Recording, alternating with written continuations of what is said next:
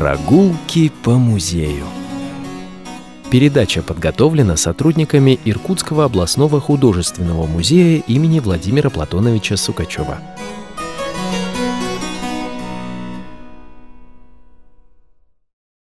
Добрый день, уважаемые радиослушатели! В эфире передача «Прогулки по музею». У микрофона заместитель директора по науке Иркутского областного художественного музея имени Владимира Платоновича Сукачева Ирина Терновая. Сегодня в студии городского радиоканала я одна, и у меня есть целых 30 минут для того, чтобы рассказать вам о удивительном портрете, который сегодня экспонируется на выставке в Иркутском областном художественном музее в главном здании на улице Ленина, 5. И эта выставка посвящена теме портрета. И речь сегодня пойдет о портрете святителя Софрония. Дело в том, что когда мы стали работать над этой выставкой, было очень много проблем, связанных с атрибуцией конкретных исторических деятелей. Кто они, чем они известны. И в ходе работы над выставкой была проделана очень большая научно-исследовательская работа. И так получилось, что портрет святителя Софрония с огромным удовольствием занималась атрибуцией именно этого портрета, поэтому сегодня результатами своих научных исследований я бы хотела с вами и поделиться. Но начну я не с самого портрета, а со времени 1917 года. Как этот год прошел в нашем городе Иркутске? Ответить на этот вопрос поможет нам летопись Нита Степановича Романова. Он записал в своей летописи города Иркутска за 1902-1924 годы. С 9 по 17 января не было уличного освещения ввиду ограниченности угля на электрической станции. Было еще и голодно. В той же летописи читаем: 15 января городская управа предлагает продовольственному комитету в срочном порядке подготовить материал по введению карточной системы распределения муки. В городе большая нужда в муке. Мощный удар по патриархальному Иркутску пришелся на весну 1917 года. 1 марта. Объявление генерал-губернатора Пильца о воспрещении собраний и сходок. 2 марта утром телеграммою получено известие о совершившемся государственном перевороте. 3-го местные газеты подробно освещают о свержении старой власти. Образован Временный комитет общественных организаций. Председатель Церетели. Получена телеграмма об отречении от престола Николая II. 3 марта получено сообщение об амнистии политических заключенных, 4-го выпущены из тюрьмы, 10 марта празднование Дня свободы на Тихвинской площади, 18 апреля празднование 1 мая. К 12 часам на Тихвинской площади сбор всех союзов и организаций и войска. Ночью в Богоявленском соборе в склепе Казанского предела произошел пожар, который уничтожил гробницу с останками святителя Софрония.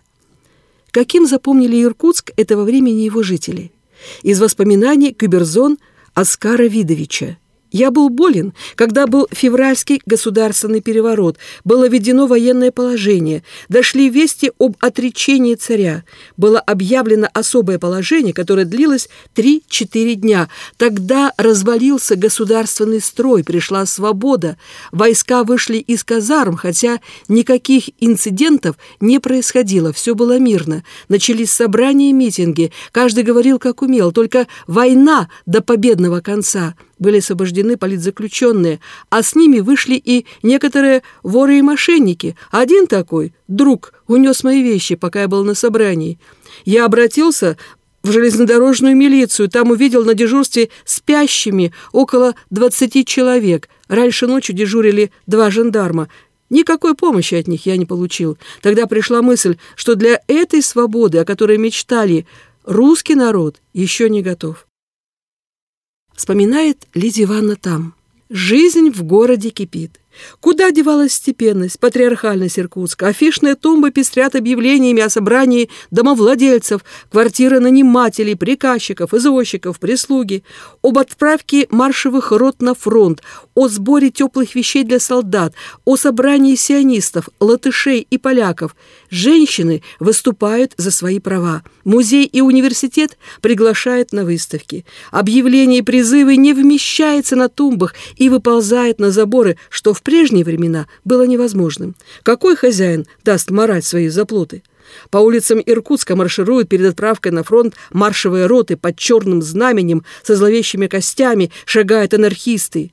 Под звуки Марсельезы идут колонны сочувствующих большевикам солдат и гражданских лиц.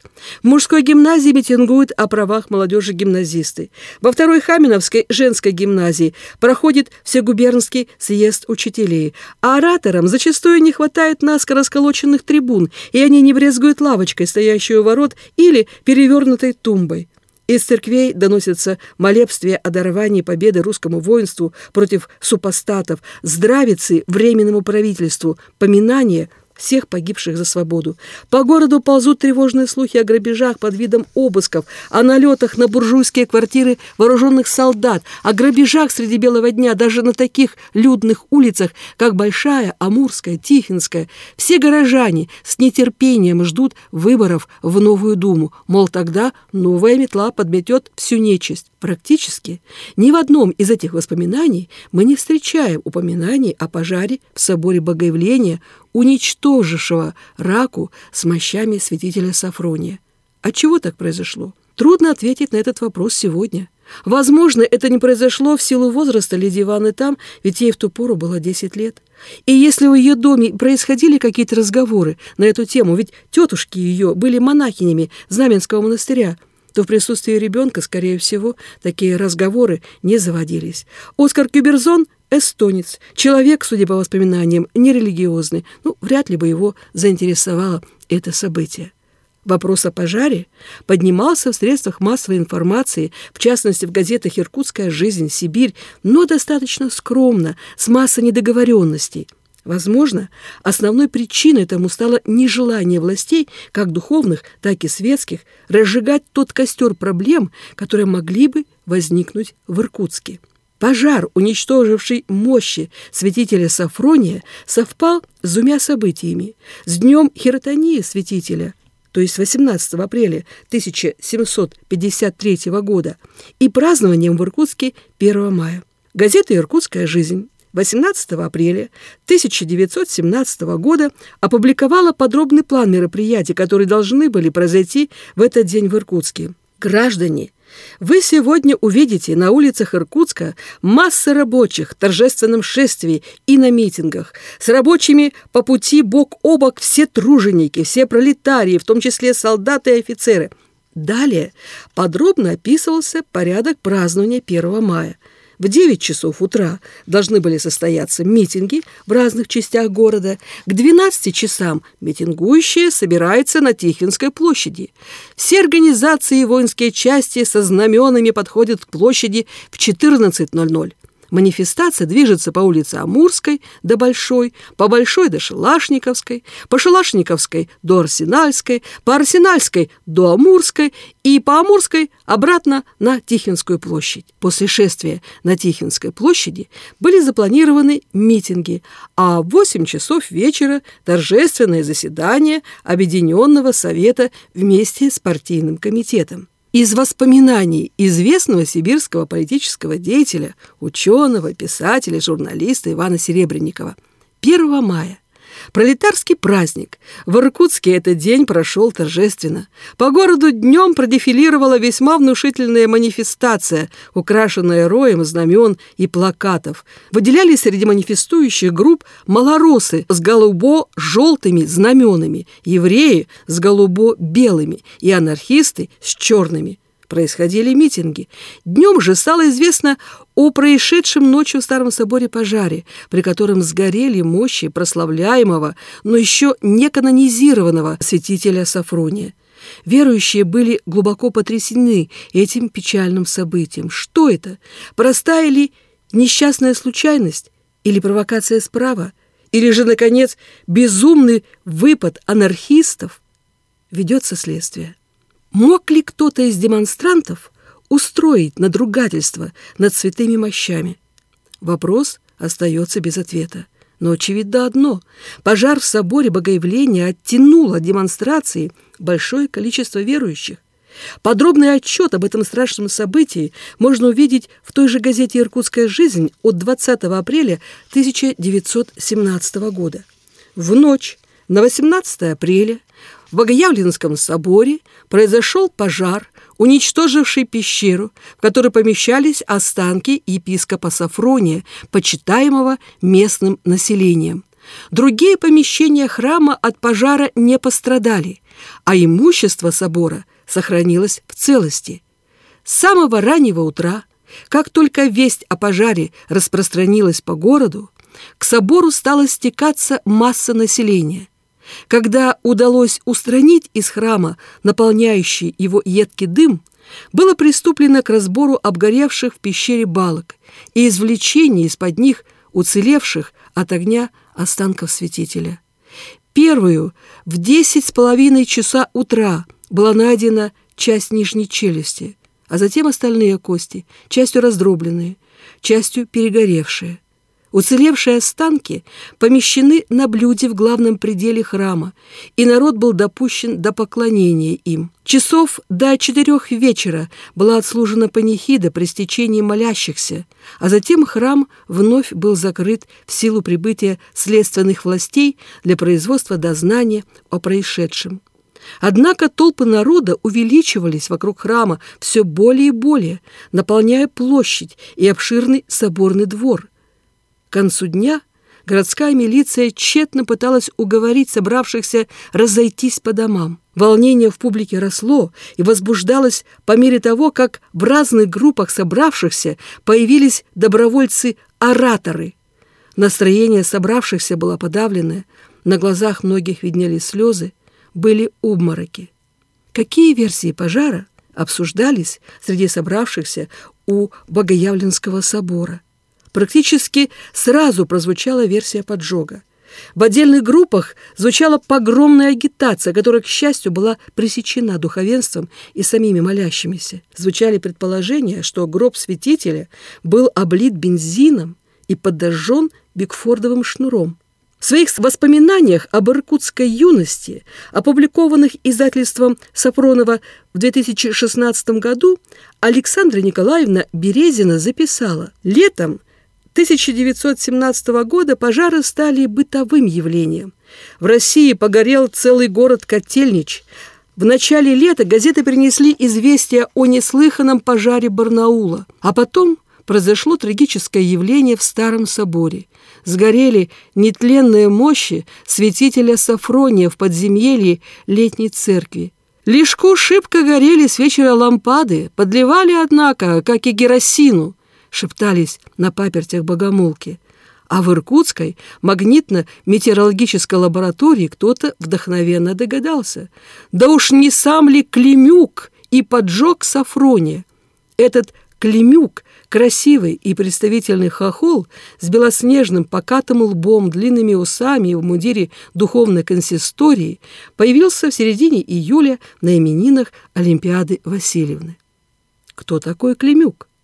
Судя по справочнику, по городу Иркутску и Иркутской губернии за 1915 год Иван Севастьянович Климюк являлся миссионером епархиального училищного совета, членом Иркутского комитета православного миссионерского общества, членом Совета Иркутского святителя Иннокентия Братства, членом правления общества Дома трудолюбия, членом Совета старейшин национального клуба. Почему подозрение пало на этого человека? Скорее всего, это только одно из предположений недобросовестных обывателей Иркутска. Во всяком случае, ни в одном официальном документе имя этого человека как фигуранта дела о поджоге не упоминается. Для того, чтобы поддержать или отмести предположение о поджоге, нужно понять, где покоились мощи святителя Софрония. Иркутскому историку Юрию Петровичу Колмакову удалось по фрагментам, опубликованным на страницах иркутских епархиальных ведомостей, сделать описание этого помещения, точнее пещеры. Пещера была устроена в Казанском пределе собора Богоявления у левого клироса и выполнена из кирпича. Представляла собой большую комнату на глубине 3 метров под полом. Ее размеры примерно таковы: длина 4 метра, ширина 3,5 метра и высота 2,5 метра. Перекрыта она была лиственничными балками, к ним снизу крепился потолок, а сверху лежали плахи, на которых находились каменные плиты пола предельного храма. Стены оштукатурены и побелены, пол деревянный. Из предельного храма Казанской Божией Матери, напротив ее образа в иконостасе, в пещеру вела лестница. Внутри на возвышении стоял сосновый гроб, обтянутый черным бархатом и покрытый парчой. На крышке поверх покрова укреплен крест. В изголовье на стене изображение святителя Софрония. Перед ним неугасимая лампада. Под портретом имелся подсвечник, куда приходящие ставили свечи. Площадь пещеры позволяла священнослужителям отправлять панихиды и литии у гроба. Здесь могли находиться несколько человек, пришедших со своими просьбами к святителю. Мог ли злоумышленник беспрепятственно спуститься в пещеру? Маловероятно. Как пишет газета «Иркутская жизнь», когда допускался народ для поклонения мощам, у гробницы было дежурство духовных лиц. Собор всегда хорошо охраняется, и следов проникновения злоумышленников в пещеру не обнаружено, и они не могли бы попасть в храм. Тем не менее, горожан нужно было успокоить. Нельзя было допустить даже попытки погромов в Иркутске. Поэтому Иркутским исполнительным комитетом практически сразу же было выпущено следующее воззвание: «Граждане, в ночь на 18 апреля в пещере Старого собора, где помещалась гробница святителя Софрония, произошел пожар, обнаруженный по сообщению духовного начальства в 8 часу утра трапезникам, пришедшим открыть храм. Это прискорбное событие вызывает самые различные толки и предположения. Исполнительный комитет доводит до всеобщего сведения, что приняты все меры к расследованию причин пожара, для чего привлечены представители высокопресвященного архиепископа Иоанна, пасторского собрания, прихожан Старого собора, городского дома управления, исполнительного комитета и прокурорского надзора. Все граждане, желающие пролить свет на это дело, будут выслушаны. Результаты следствия будут опубликованы во всеобщее сведение. Революционная власть, обеспечивая всему населению полноту свободы вероисповедания, не допустит действий, оскорбляющих религиозное чувство верующих. До тех пор, пока следствие не установило истинных причин пожара и виновников его, никакие заподозревания и обвинения кого бы то ни было в злоумышленном посягательстве на святыню терпимы быть не могут, и лица, распространяющие неосновательные слухи и возбуждающие одну часть населения против другой, будут привлечены к строжайшей ответственности». Уже на следующий день, 19 апреля вечером, состоялось пасторское собрание, на котором обсуждался вопрос о пожаре в соборе. На собрании присутствовали архиепископ Иркутский Верхоленский Иоанн и комиссар исполнительного комитета, главный инспектор Восточной Сибири Архангельский. Было решено пригласить к осмотру останков святителя Софрония врачей. Большая часть собравшихся выступили в пользу внесения успокоения в среду верующих, взволнованных пожаром в Богоявленском соборе. В этот же день прошла панихида по святителю Софронию. Перед панихидой выступил с речью архиепископ Иоанн. Святитель Софроний блаженно почивал в Господе 146 лет и 18 дней назад. И с того времени телом нетленно пребывал во гробе, неусыпно стоял на страже живущих в граде сем, помогая им в нужде и всякой скорби и имея попечение о спасении душ их. Но вчера совершилось горестное событие, которое как бы удалило, лишило нас нашего доброго, благопопечительного отца, великого пастыря, пекущегося о своих чадах. Мы лишились мощей святителя Софрония. Гроб с его честными останками сгорел. Конечно, такое важное событие не могло произойти без воли Божией, не могло совершиться без причины. Но какая же была тому причина? Мы стоим перед тайной, которая сокрыта от нас. Мы не знаем даже, от какой причины воспламенилась и сгорела его гробница, заключавшая в себе драгоценный дар милости Божией, нетленное тело угодника Божия.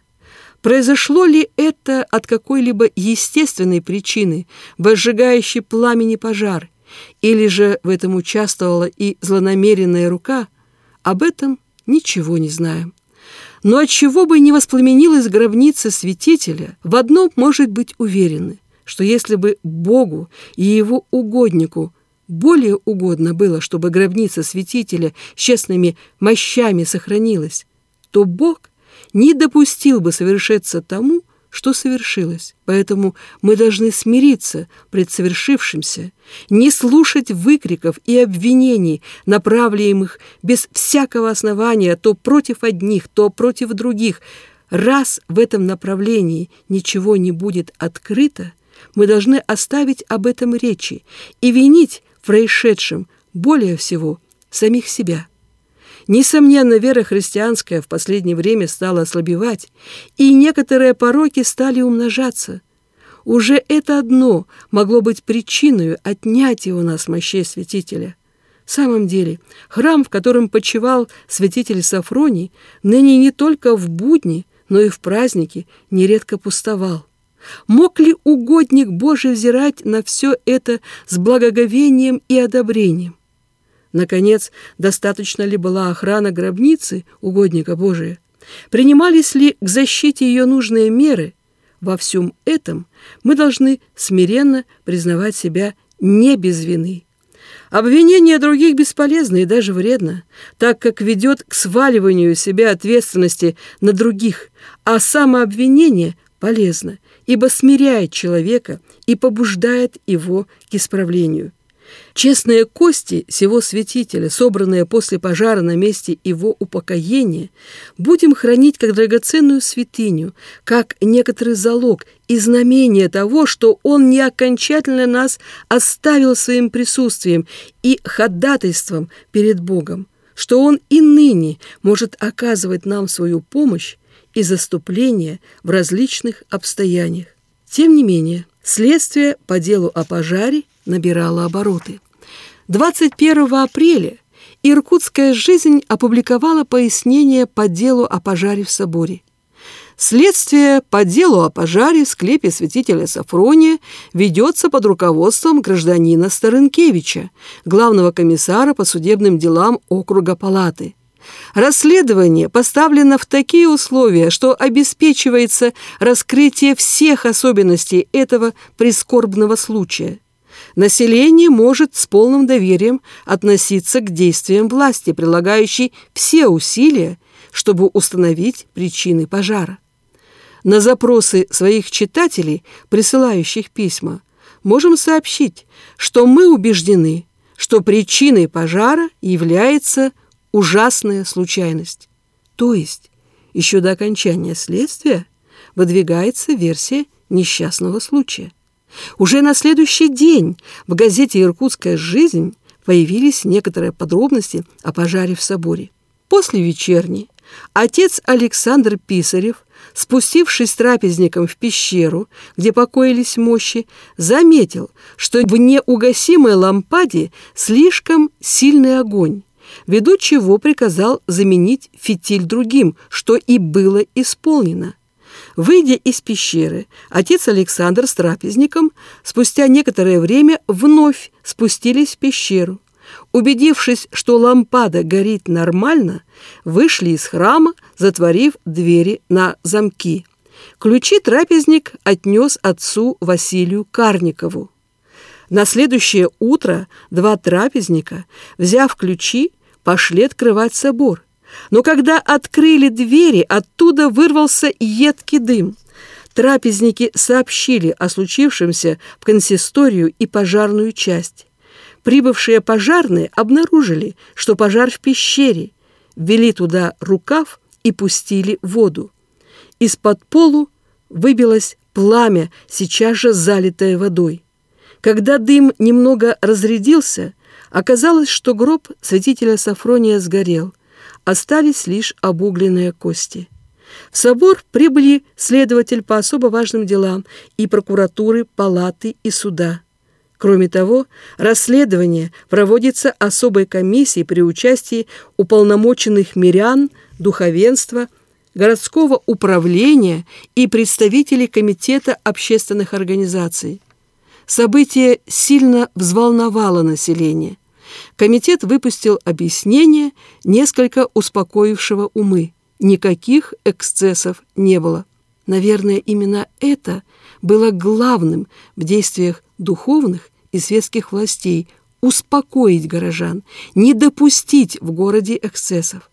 В этот же день в 12 часов дня судебными властями в присутствии прокурорского надзора и представителей духовенства был произведен осмотр останков святителя Софрония экспертами, помощником врачебного инспектора Архангельским, врачами Болотовым, Красиковым, Нечаевым, Русановым и химиком-геологом Лобзиным. На этих событиях газета «Иркутская жизнь» сделала паузу, прекратила публикации о ходе расследования. Но в Иркутске и Иркутской губернии началось движение за причисление святителя Софрония к лику святых. В начале мая 1917 года иркутские епархиальные ведомости опубликовали обращение от Совета Союза православных христиан. Нельзя ли пока для ускорения дела в порядке частной инициативы по отдельным приходам епархии на приходских собраниях предлагать вопрос о ходатайстве православных прихожан епархии перед Святейшим Синодом о причислении святителя Софрония к лику святых? Порядок ведения дела мог бы быть такой. В ближайший праздничный день после литургии священник объявляет прихожанам о сборе в Иркутске подписи к названному ходатайству и спрашивает их, не желают ли они присоединить свои голоса к голосам градоиркутских христиан. Если пожелают, то заранее приготовленном листе или листах собираются подписи, удостоверяются подписями членов причта и церковной печатью и отправляется по адресу Иркутск, Духовная семинария, председателю Совета православных христиан архимандриту Софронию. Весна 1917 года подошла к концу. Было ли до конца проведено расследование по делу о пожаре, трудно ответить. Во всяком случае, мне не удалось ни на страницах воспоминаний старожилов Иркутска, ни в средствах массовой информации найти отчеты по этому делу. Скорее всего, политическая нестабильность захватила иркутское общество, и уже было не до расследований. Во всем этом можно усмотреть промысел Божий. И, как писали в эти дни в иркутских печатных изданиях, примечательно, что это событие, совпавшее с днем хиротонии святителя, не только не умалило почитание святого, но еще более усилило его. 30 июня 1918 года была торжественно отмечена канонизация святителя, которая стала последней, совершенной в России XX века до установления в ней советской власти. По непроверенным данным, после пожара мощи святителя Софрония были перенесены в Иркутский Вознесенский монастырь и находились там до 23 апреля 1938 года, после чего были переданы для временного хранения в кладовую спецотдела Иркутского городского совета и там, возможно, уничтожены. Судьба мощей святителя Софрония покрыта тайной. Но образ его сохранился. Тем ценнее для нас оказывается портрет святителя, волею судеб, оказавшийся в Иркутском художественном музее. Сегодня этот портрет является гордостью музея и входит в число лучших сибирских портретов XIX века. Уважаемые радиослушатели, вы имеете счастливую возможность увидеть этот портрет, который сегодня экспонируется в главном здании нашего музея на улице Ленина, 5.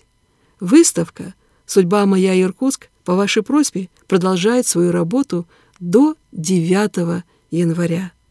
Приходите. Уважаемые радиослушатели, наша передача подошла к концу. Ждем ваших откликов и пожеланий. А пока до свидания. Берегите себя и своих близких.